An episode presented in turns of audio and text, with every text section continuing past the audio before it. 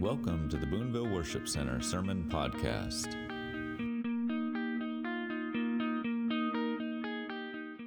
So, Holy Spirit, Lord, I just ask you to come. Holy Spirit, you're the one that leads us into all truth.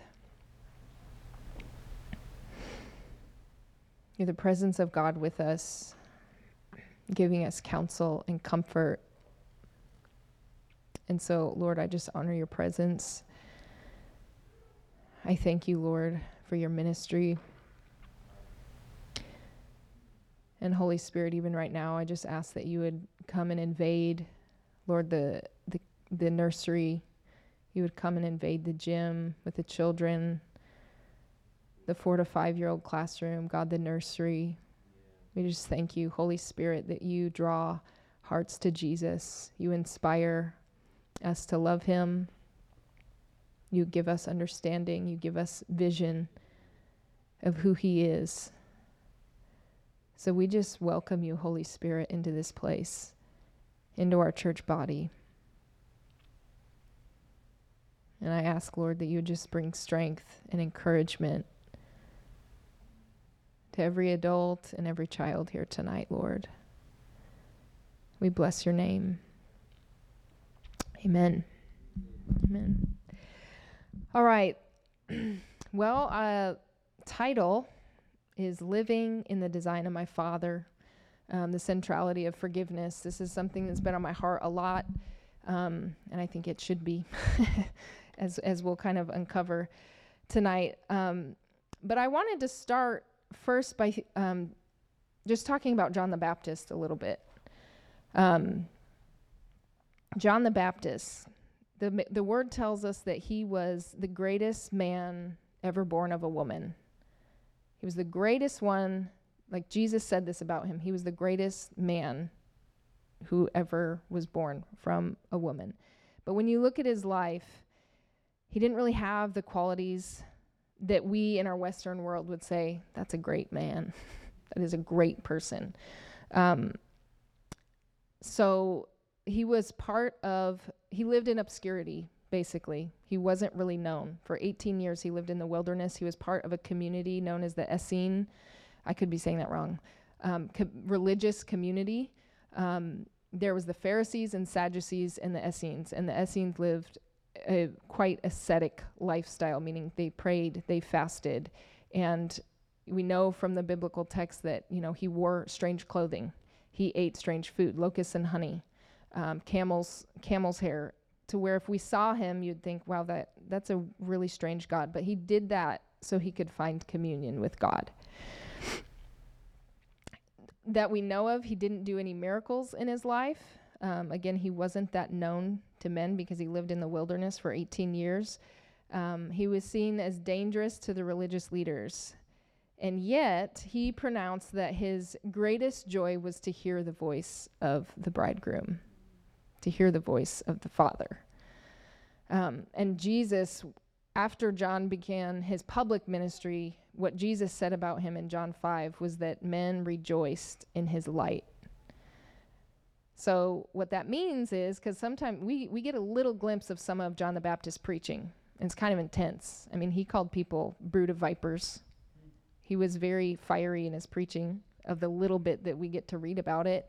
So, but yet Jesus' testimony about him was that men rejoiced in his light, which means that beneath John the Baptist's ministry, people found um, hope, they found redemption, they found life, they found something for their hearts that they weren't finding anywhere else.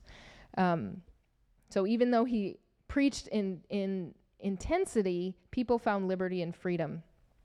Um, and he had clarity of how the repentant should live their lives. We see that one part where it's like he's talking to the soldiers, he's talking to the tax collectors, and then he talks to the common everyday man, right? So, what was it that was so great about John? Um, again, as far as earthly attainments or gifting or something he could offer you, he didn't really have much. Um, but what he did have was an ear that was attentive to heaven and a heart fully given for the kingdom of God to take residence in him. Um, and at the end of his life, which it was early, he died early, John's life was completely depleted and he became nothing. He ended up in prison and ended up being killed. Okay, so I'm just making the comparison of here we have Jesus saying he's one of the greatest men ever born. And yet, when we look at his actual life, if we compared that to what our Western world calls great, we would not really see anything great about it. Um, so he, my, the what I'm wanting to draw out is he was not known much on earth, but he was known in heaven. He was known in heaven. And I believe that every single one of us was born with a capacity that John the Baptist had. That in our life, most of us aren't going to become great in the eyes of men or have that much influence or have that many resources or have that much money or whatever it is. Most of us aren't going to attain much in the natural. there's there's just it's just not possible. But I do believe that we're all called to live like him with an open ear to heaven, an open heart to heaven, to have our greatest joy being found in hearing the voice of God. Um, and if that is our greatest joy, I believe our life is should be a lot easier. If my joy is found in hearing what God is saying to my heart, no matter what I'm going through, life should get a lot easier because I'm going to be less living in turmoil up here and in my heart, I'm going to be hearing what God is speaking to me, which, as I'm sure we've all experienced, God speaking to us at a specific time, and it, it relieves turmoil like that. God can speak a word into our situation, and instantly we're like, oh, well, I didn't think of the situation like that. if I would have thought of that, I wouldn't have been freaking out for so long, right? um, I'll give you a story about that. I remember when Jason and I were um, friends, but I liked him and I was freaking out because I was like, but I like him. Um, what am I supposed to do, God? And I was I was vacuuming because at that time I was a uh, I worked at the apartment complex next to IHOP, and I was like, I worked at the apartment complex next to the International House of Prayer. Um, so I cleaned on the weekends, and I was just like, I don't know what to do, God, I like him. And I heard this voice, Why don't you just be friends with him? And I was like, Oh yeah, like all of that weirdness totally went away. It's like, oh, what a profound thought. Anyways, that's silly. But just to give you an example, it was the long hair. Yeah, did everybody know? Does everybody know Jason had long hair? Jason had long hair. And when we, Jason, my husband, and when we started dating, our hair was actually the same length. we look like brother and sister. We started dating on a ministry trip, and people were like, oh, Are you guys brother and sister? We're like, We just started dating. Anyways, brother and sister. Yes. Anyways. Wow, we are getting so off track here. Okay. this is a serious message. No, I'm just kidding. Um, my okay, so my point in bringing up John the Baptist is I believe that his capacity again is something we all have the ability to step into, and that we're designed for this. We were designed to receive from God and release things from God to others.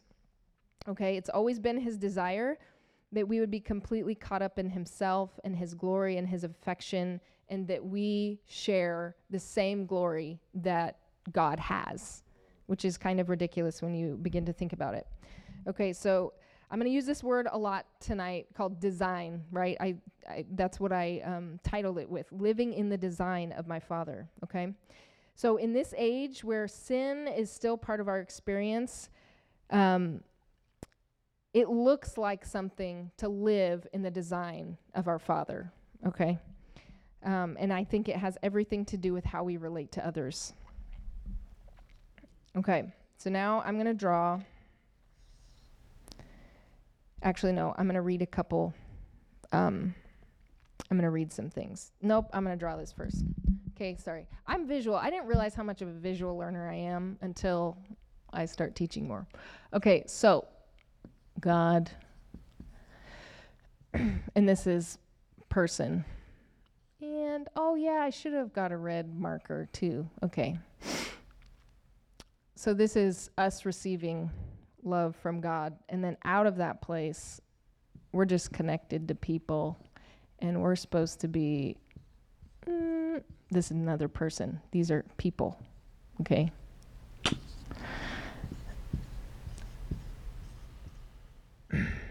These are very profound pictures, by the way. Very profound pictures. I know you guys are wowed right now. Okay. oh, okay. I'm so sorry. I'm so sorry. but this this would go out, okay, if we continued to draw this. There would be like lines going everywhere, right? And this is a picture of John 17. So I'm going to read that a little bit. I'll read part of John 17. Okay. Okay, um, I'm going to start at verse 20. It says, I do not ask for these only. This is Jesus praying. But I ask for those who will believe in me through their word, meaning the apostles' word, that they all may be one, just as you, Father, are in me and I in you, that they also may be in us, so that the world may believe that you have sent me. The glory that you have given me, I have given to them, that they may be one, even as we are one. So that is, this is again a really crazy picture depicting that, is that God has given us of Himself and He wants us to be one. Well, the way that we are one is by receiving love from God and releasing it to others. That is the design that He created us for, that we are recipients from Him and giving the same quality of love to others, okay?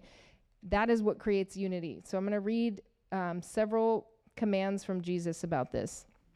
Because the point is, God says, This is how I am towards you. I have loved you. Now you are supposed to love others like me. So John 13, 34 says, A new commandment I give to you, that you love one another just as I have loved you. You also are to love one another. John 15, 12 says, This is my commandment, that you love one another as I have loved you. 1 John 3, 11, For this is the message that you have heard from the beginning, that we should love one another. 1 John 3, 23, And this is his commandment, that we believe in the name of his Son, Jesus Christ, and love one another just as he has commanded us. 1 John 4:21 says, "And this commandment we have from, from him, whoever loves God must also love his brother." So I'm not saying anything that we don't know, right? We know we're supposed to love. Um, we know that we're, eh, but again, it's this reality that he's saying, as I have done to you, this is how you're supposed to love others. It's the same way that you're supposed to love others with how I am doing it. Um, so, of course, we're supposed to love one another. Um, what's interesting, though, especially the culture we're living in, I know you guys have probably all heard that phrase love is love, right? Love is love, and that's geared towards the um, LGBT reality where it's like anyone can love anyone. So they make it about gender and about marriage and about sex. But Jesus defines love and he says, I want you to love others with how I am loving you. Okay? That's important for us to grasp because the difference is the quality of love that God is calling us to. We are to love like Him. We love, we typically love when it is convenient for us, when it feels good, when we get a return on our investment of love. When you agree with me and I agree with you, that's when we love. When you understand me and you don't get in my way, that's when we love. When you offer me praise and thank me for all my good qualities, then I love you. When you don't offend me, but God is calling us to something higher. He's calling us to something a lot higher.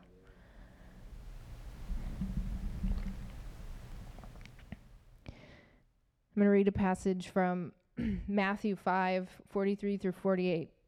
You have heard that it was said, You shall love your neighbor and hate your enemy. But I say to you, love your enemies and pray for those who persecute you, so that you may be sons of your Father who is in heaven. For he makes his sun rise on the evil and the good, and sends rain on the just and on the unjust. For if you love those who love you, what reward do you have? Do not even the tax collectors do the same? And if you greet only your brothers, what more are you doing than others? Do not even the Gentiles do the same? You therefore must be perfect, as your heavenly Father is perfect. So we have these commands love one another as I have loved you. And then we have this statement be perfect, as my heavenly Father is perfect. Um, so that's a serious and weighty command.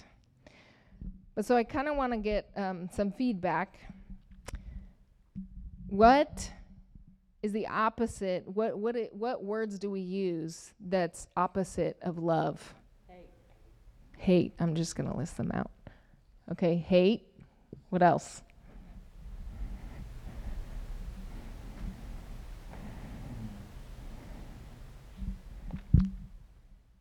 And think ab- again, think about it this way. Jesus is defining the way we are supposed to love one another with how he loves. So this is not that's like an extreme. It is it is opposite.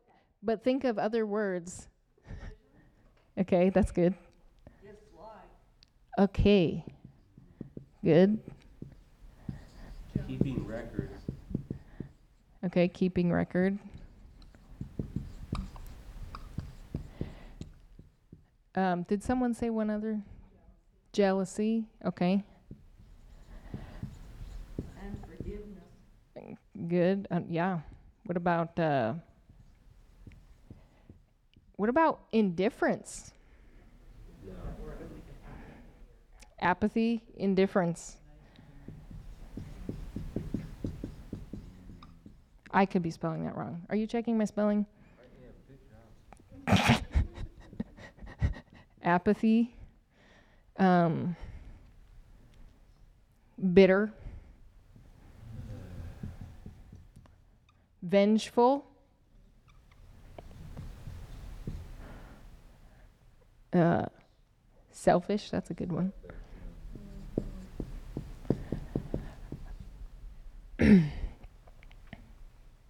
I have uh,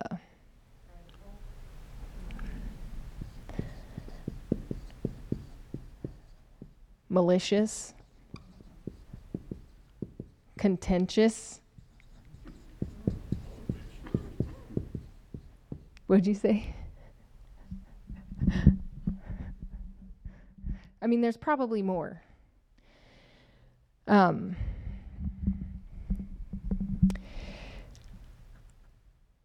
so I know that not every was, one of us probably walks in whatever, but I guarantee you every single one of us can highlight several of these, several of these, and think of different people in our life that either we have treated in that way or taken on these things or even still today have different feelings. And I would say probably some of the biggest ones is indifference and apathy.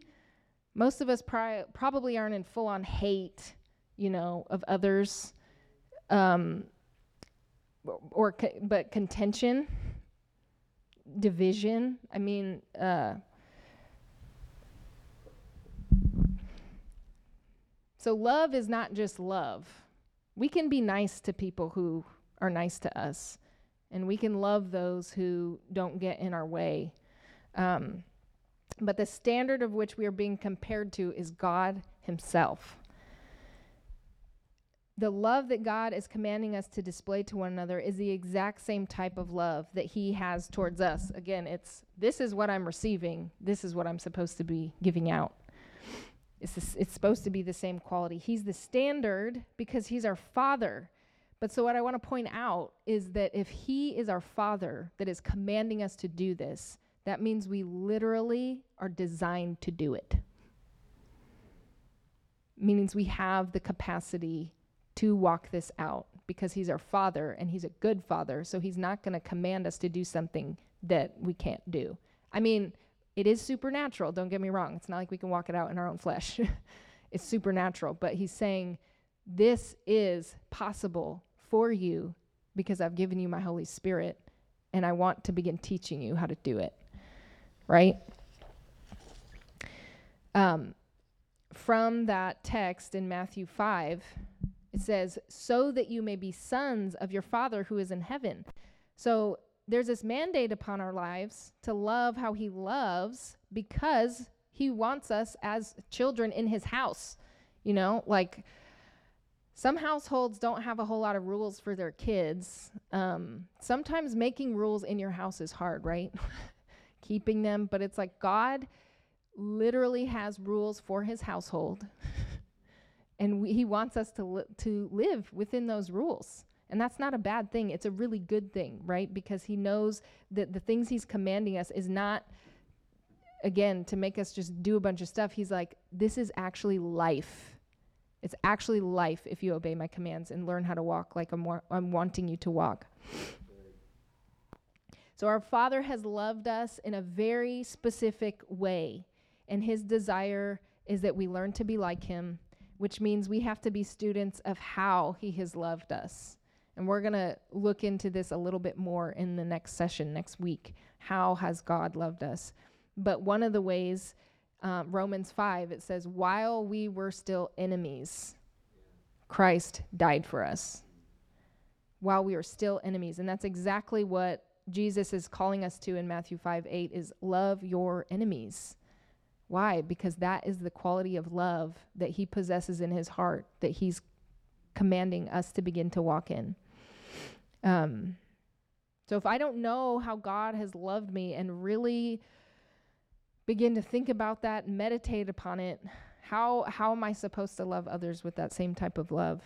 I need to pay attention to how the Father is towards me, especially in the midst of my weaknesses and failures, in the midst of my sin and pride, in order to love others as He has loved me. Okay. The second thing I want to draw out from Matthew 5:48 is it says, he says, "If you love those who love you, what reward do you have?" So, God wants us to be rewarded.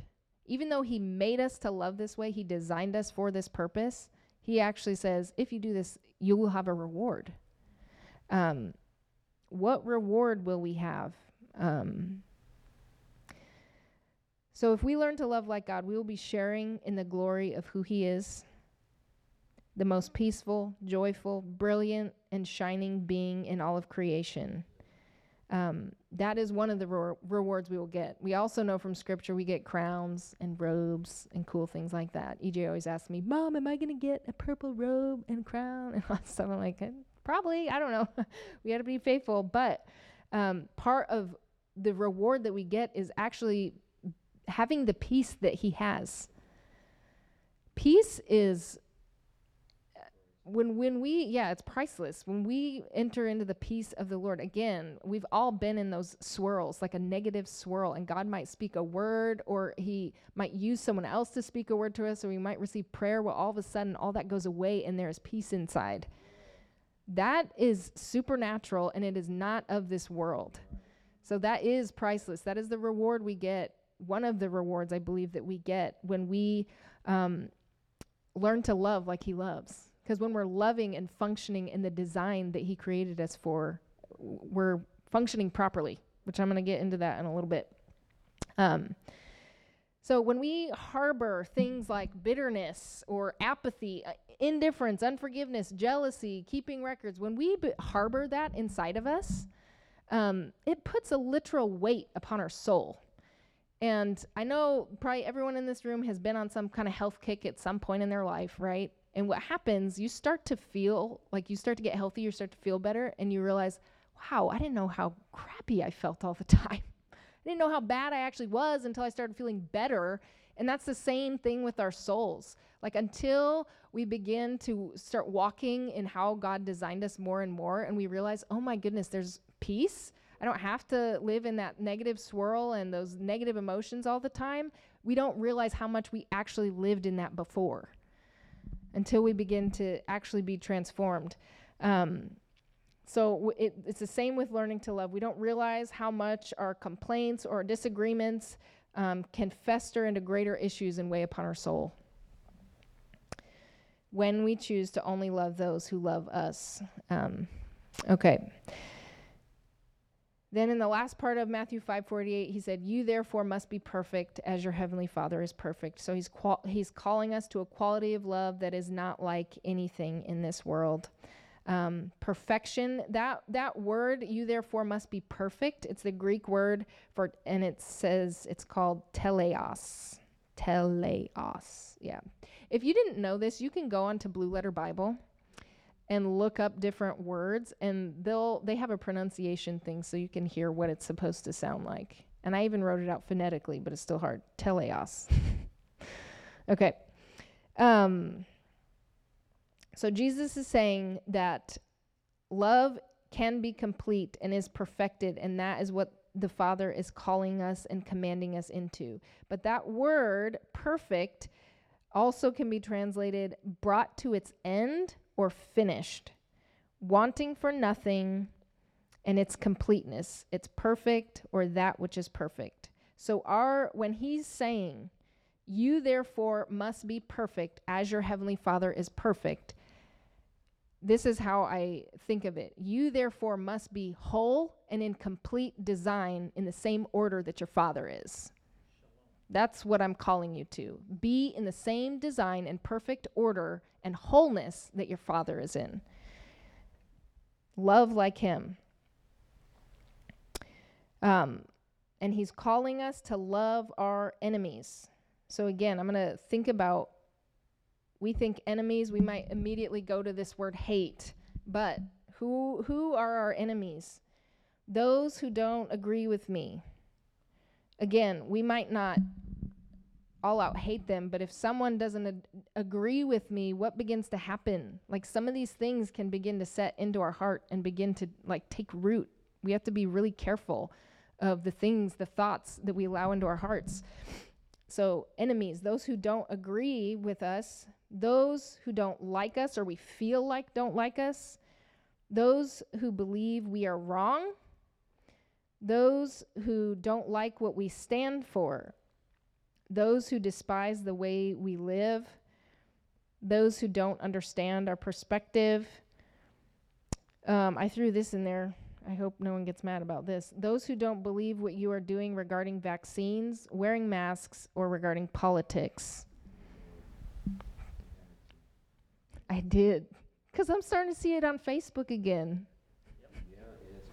My sister would argue a blue streak over that, getting that vaccine. Yeah. She said, I'm not getting it. I said, well, who cares? I said, I'm getting it. And she, All, all I'm saying is things like this are going to continue to happen. But again, if what if what we know, like what is the Father wanting me to pay attention to? He's wanting t- me to pay attention to what is happening in my heart with my enemies. And again, it's not like someone I feel like I just want to go out and hurt real bad. I mean, I know that's no one in this room, but I'm just saying it's like we have ways that we Christianize these things, but when God is commanding us to love like Him, that actually means something. And for the sake of politics or for the sake of personal justice or whatever it is, we begin not loving like the Father. And I know we all saw that in the in the 2020 elections and the COVID and all of that. We have to do better. we have to do better. Um, and it's not just oh we have to do better. It's this John 17 reality that Jesus is saying like this is what is available when you are living receiving from God and giving that same quality of love to others, that is where my glory rests. That's where my glory is. And that's what I want for you. But we get really distracted. We get really distracted. So when when okay, so I'm using this word design again, okay? We are designed to receive God's love and give that love. That's what we are designed to do. Um, and anytime there's a design for something, there's a purpose in it, okay? So I believe that when God created us in his image, he truly created us according to a beautiful design. It's his design, right? um, to receive love and give love. What happens then if the design is messed up, the purpose that we have is messed up as well. And I'm going to draw this out a little bit, okay? So I want to talk a little bit about the aspect of design. Has anyone taken art classes before? Oh, really? Oh, bummer. Okay. I started going to college for art, so I took a lot of art classes. Um, so this this whole concept of design for an artist, God's an artist, right? He's a creator. So this whole concept of design, when you are designing something, a piece of art, you use certain what they call elements and principles in order for you to accomplish a certain end. Okay, so art can be something that is purely for aesthetic value. That would be its purpose. Uh, anybody know Claude Monet? Okay, some people. Anyways, he's kind of an impressionist painter. Didn't do things hyper realistic, but he used beautiful colors that when you would step away from it, it was very subdued, and you just get this sense of peace and, and beauty from it. Okay, it's very tranquil artwork. So he used certain design elements that the purpose would be to make you feel at peace and be like, man, I wish I was in that scene walking across that pond on that bridge in that beauty. Okay, so he used certain design elements in order to accomplish a purpose. But there's other artists that they create things for utilitarian purpose. So there's artists of chairs. Did you know that? Making chairs is an art. Have you ever thought about that before? Okay. Well, let's so think about this. or let's say let's say a vase or a vase or a, a pot. Okay, so we know and God is a potter, right? And he literally says that he has some pots that are used for common everyday use and other pots that are used for beauty. Has anybody held a piece of really fine china before? It is very lightweight, it is delicate. The type of um, lines that are used on it. It's very different from a mug that you're going to use every day to hold your coffee in. Mug you're going to hold your coffee in, you need that thing to be durable. you want a good handle on it so you can hold it well. So the design elements in a mug that you're going to drink your coffee from every day is different than the design elements that you're going to use on a really fine piece of china that you're going to pull out at a bridal occasion, right? You guys might be thinking I'm absolutely crazy right now.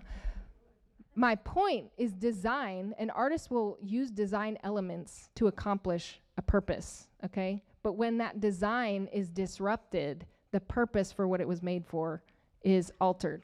And the same is true for us, okay? Um, so something can distort the design that God gave us, giving or receiving love and giving love. Something distorts our design and renders our purpose useless. And I believe that that what distorts our design and our purpose is this off- offense and unforgiveness. These things over here, right?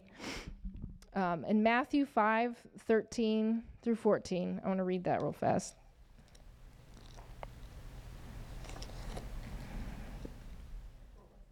Matthew 5, 13 through 14.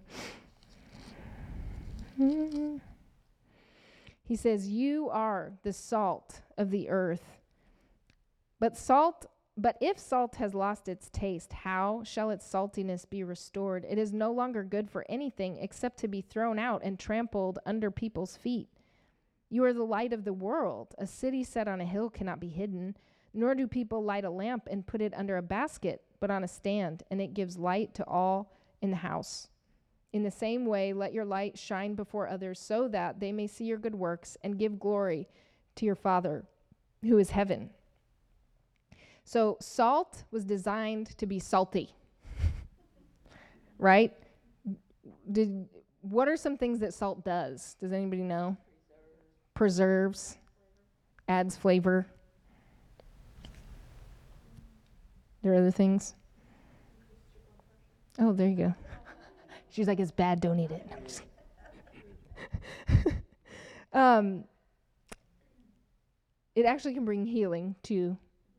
I, people have those salt lamps or whatever. I've never used one of those.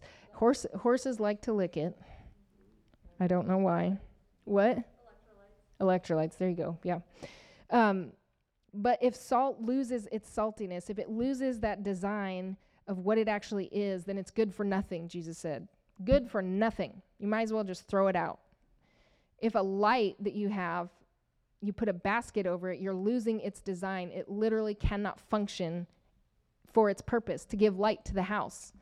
So, God made us and designed us to give and receive love. And when we begin to have these be the, um, like, let's say this person, they don't agree with what I believe um, about, I don't want to give an example right now. Let's just say they just don't agree with me.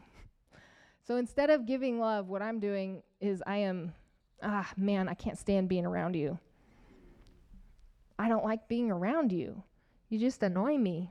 Um, this person over here, I need an example. Someone give me an example.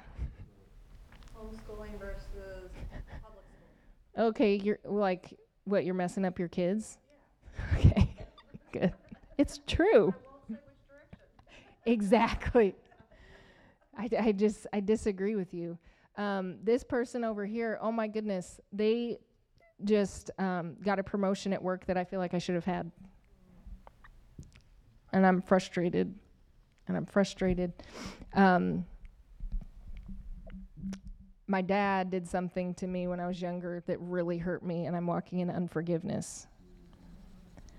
That's pretty common with our, with parents, right? Unforgiveness for things that may or may not been out of their control.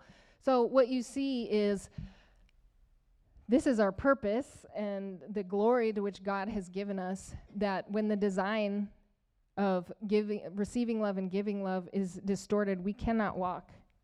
We cannot fulfill our purpose and we cannot walk in that glory. Um, so, the remedy for all of this, I know we all know, but we draw these things out. It's forgiveness. That's why there's a central importance, which we'll get into a lot more next week, of why when Jesus is commanding us to love like he loves, there's also these other commands of forgiving one another. And we'll see in the Lord's Prayer he calls us to forgiveness. And I believe that, and what's very interesting in the Lord's Prayer is he begins by saying, Go by yourself into your closet, into your prayer closet, but then the prayer is written in plural. Have you ever noticed that before? He says, Go in your room, shut the door, and pray to your Father in heaven. But then the prayer is, Our Father in heaven, holy is your name. Your kingdom come, your will be done on earth as it is in heaven. Give us this day our daily bread. Why, if I'm praying by myself, why, who's the us? So we'll get into this. No, I believe it's referring to the fact that I am always connected to you guys. I'm always connected to other believers. And when I begin having this stuff in my relationships, which I'm not condemning anyone because it's hard, right? It's just we're drawing this out because God's calling us to something higher. And we all need this encouragement all the time. We all need this set before us because we all do these things. So, but what he's calling us when I'm alone in my prayer closet, I'm I'm operating in the awareness of it's not you're not just my father, it's our father. It's our Father, this person over here that I can't stand right now, and I have apathy in my heart and I don't want to be around them. Our Father. It's the same Father. And He wants us to be connected, and he wa- He's wanting these things to be restored through forgiveness because He's wanting us to get here, to walk in this unity that is so profound that He says the world will take note when you begin walking in this. This is the design of God Himself that we begin loving in a way that is so supernatural. And I don't think we can, you know, we can't make it happen on our own. I really believe that it comes through supernatural, through encounters with the Lord. And it, and it comes through when we are noticing I have indifference towards this person or apathy. That's when we get on our knees and say, God, I am really struggling with this person. He's a good father and he cares about the things that are on my heart and he cares about the things that are on your heart. But I, if I notice that there is something in my heart that is preventing me from loving you the same way that he has loved me, it is my duty to get on my knees and cry out to the Lord and begin offering to Him the situation, the feelings, the emotions, and allow Him to step in with the supernatural. it's an exchange. It's an exchange that happens in the place of prayer. So, and again, I am not, uh, I hope no one's thinking I have it figured out because I don't. but I will say a testimony because I know Robin, uh, you saw me that day um, remember when I came I came into the church and I was like, I am really struggling. and you were talking to me and you're just like, Well, you're just gonna have to give that one over to the Lord. Um, and yeah, so during worship, I mean, I came up to the altar, I covered my face, and thank goodness we have loud worship. because what I had to do, I had to shout. I mean, I was mad. I was mad. And I had to shout. I'm not saying you have to do that, but I had to give the emotional strain that I was feeling over to the Lord. And that's how it came out for me. And it instantly lifted. And I was like, okay, like something shifted because it was an offering to Him that He then gave me the supernatural peace and clarity that I needed to be like, okay, it's okay. Right? so we have a design that we are meant to live in. We're commanded to live in, but it's for our glory, it's for our good, and um, we're rewarded for it when we begin walking in it. Um, these are the things that destroy our design and render our purpose useless on this earth maybe that's too strong because God is so good he uses us despite how weak and, and much we f- you know flail around and fail. But um, again where God is taking us the unity that he wants to draw us into um, it's pretty profound. And so we just need to be heightened awareness of like what is going on inside of my heart. And additionally because we can't do this alone if we don't have people that we can open up to to say like I don't believe we can do this on our own either. We have to have people in our life where it's like I am thinking this, I am feeling this. Please pray for me because it is too big for me right now. And to have them contend that we can get that supernatural breakthrough in our heart and emotions about a situation. We need people like that in our life that are going to call us higher. Um, Oh my goodness. I didn't even get to this part. I forgot I had it on here. Okay. Oops. All right, I I want to I do want to talk about offense for a little bit a little bit more. Okay. Um how or why do we get offended? I mean, we've talked a little bit about this, but a big one is unmet expectations. We expect something it's not happening. We don't get it or whatever. So that can happen in a any situation. Um, we get offended when someone violates a biblical or moral law that affects our life. I mean, that's pretty profound to be offended at that. I mean, if someone, you know, comes in, murders one of your children or something, that's pretty profound. But it happens, right? Someone violates our own invisible rule book we have inside based upon a multitude of things. And I would say this is where most of us falter. We have an invisible rule book I'm going to read a quote from it's a he was a fellow IHOP student and he's a leader there now. His name's Philip Kellenberger. He wrote a set of notes. Um, why are we so easily offended? So this quote is from him about the invisible rulebook. It's a set of beliefs, values, unspoken patterns of interaction and social behavior, rituals, personal preferences, traditions or symbols, work ethic and styles, and learned behavior from our families, culture, society, and geographic region. That's where our invisible rulebook comes from. We all have one. Everyone has an invisible rulebook. We can't always explain why we think something must be a certain way, but we can definitely tell you when we are annoyed when people don't keep our rules and are doing something the wrong way. Most of the time, we are offended because people are not living up to our expectations we have in our invisible rulebook. People will easily offend us when they don't live up to the invisible rules that we have expected them to live by. It is easy to despise or scorn someone that we see breaking the rules when in fact they may be completely ignorant to our rules that we think are normal or common. And I know that we've all been recipients of someone who's like, we're not following their invisible rule book. And we have also been the ones that says, hey, you are not following my invisible rule book. I know we all know what that feels like, but this is a big, big cause for offense in our hearts, in our friendships, in our work environment, in our parent to child relationships, in our spouse to spouse relationships. It's big, right? One thing I will, We have these invisible rule books, right? God should be the one who is most offended. The think about right now in this time in human history, 8 billion people on the planet. I think that's kind of the current number. Every single person on the planet has a thought about him. A thought about God. What he's like, if he's good. There's offense in the human heart because they think he should be a different way. He should be doing something else. A good God would do this. I can't believe God would do that. God, if you want to talk about being misunderstood or having, um, he does have a rule book. um, we're learning how to walk fully pleasing to him, but every single human on the planet has a thought about God. Some people just believe he doesn't exist at all. That's still a thought about God.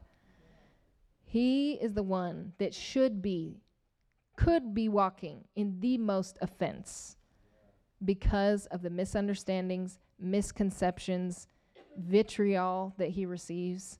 And yet he's the one that's saying, Love your enemies. I love my enemies. And you are to love like me. So we'll end with that thought. God is the one who should be the most offended, but his love forgives. And next week we're going to look a little bit more Hey, I want to say So, Father,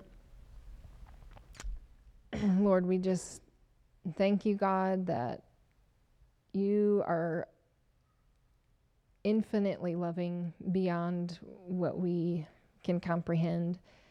God, even just pulling these things out tonight, just highlighting the ways that we fall so short. And yet, God, you you have this command and this desire in your heart that we would walk walk and, and, and live out the very things that you manifest, God. You want to share your glory with us.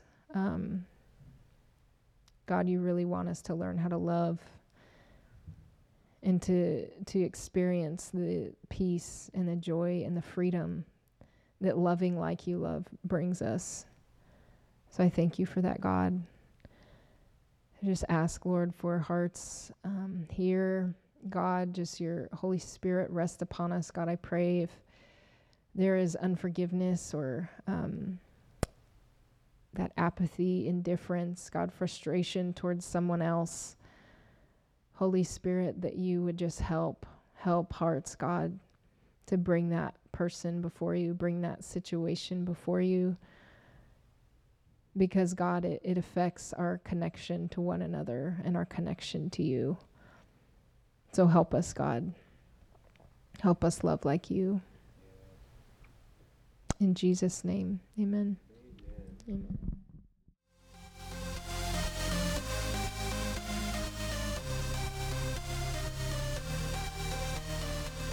Thank you for joining us this week. Until next time.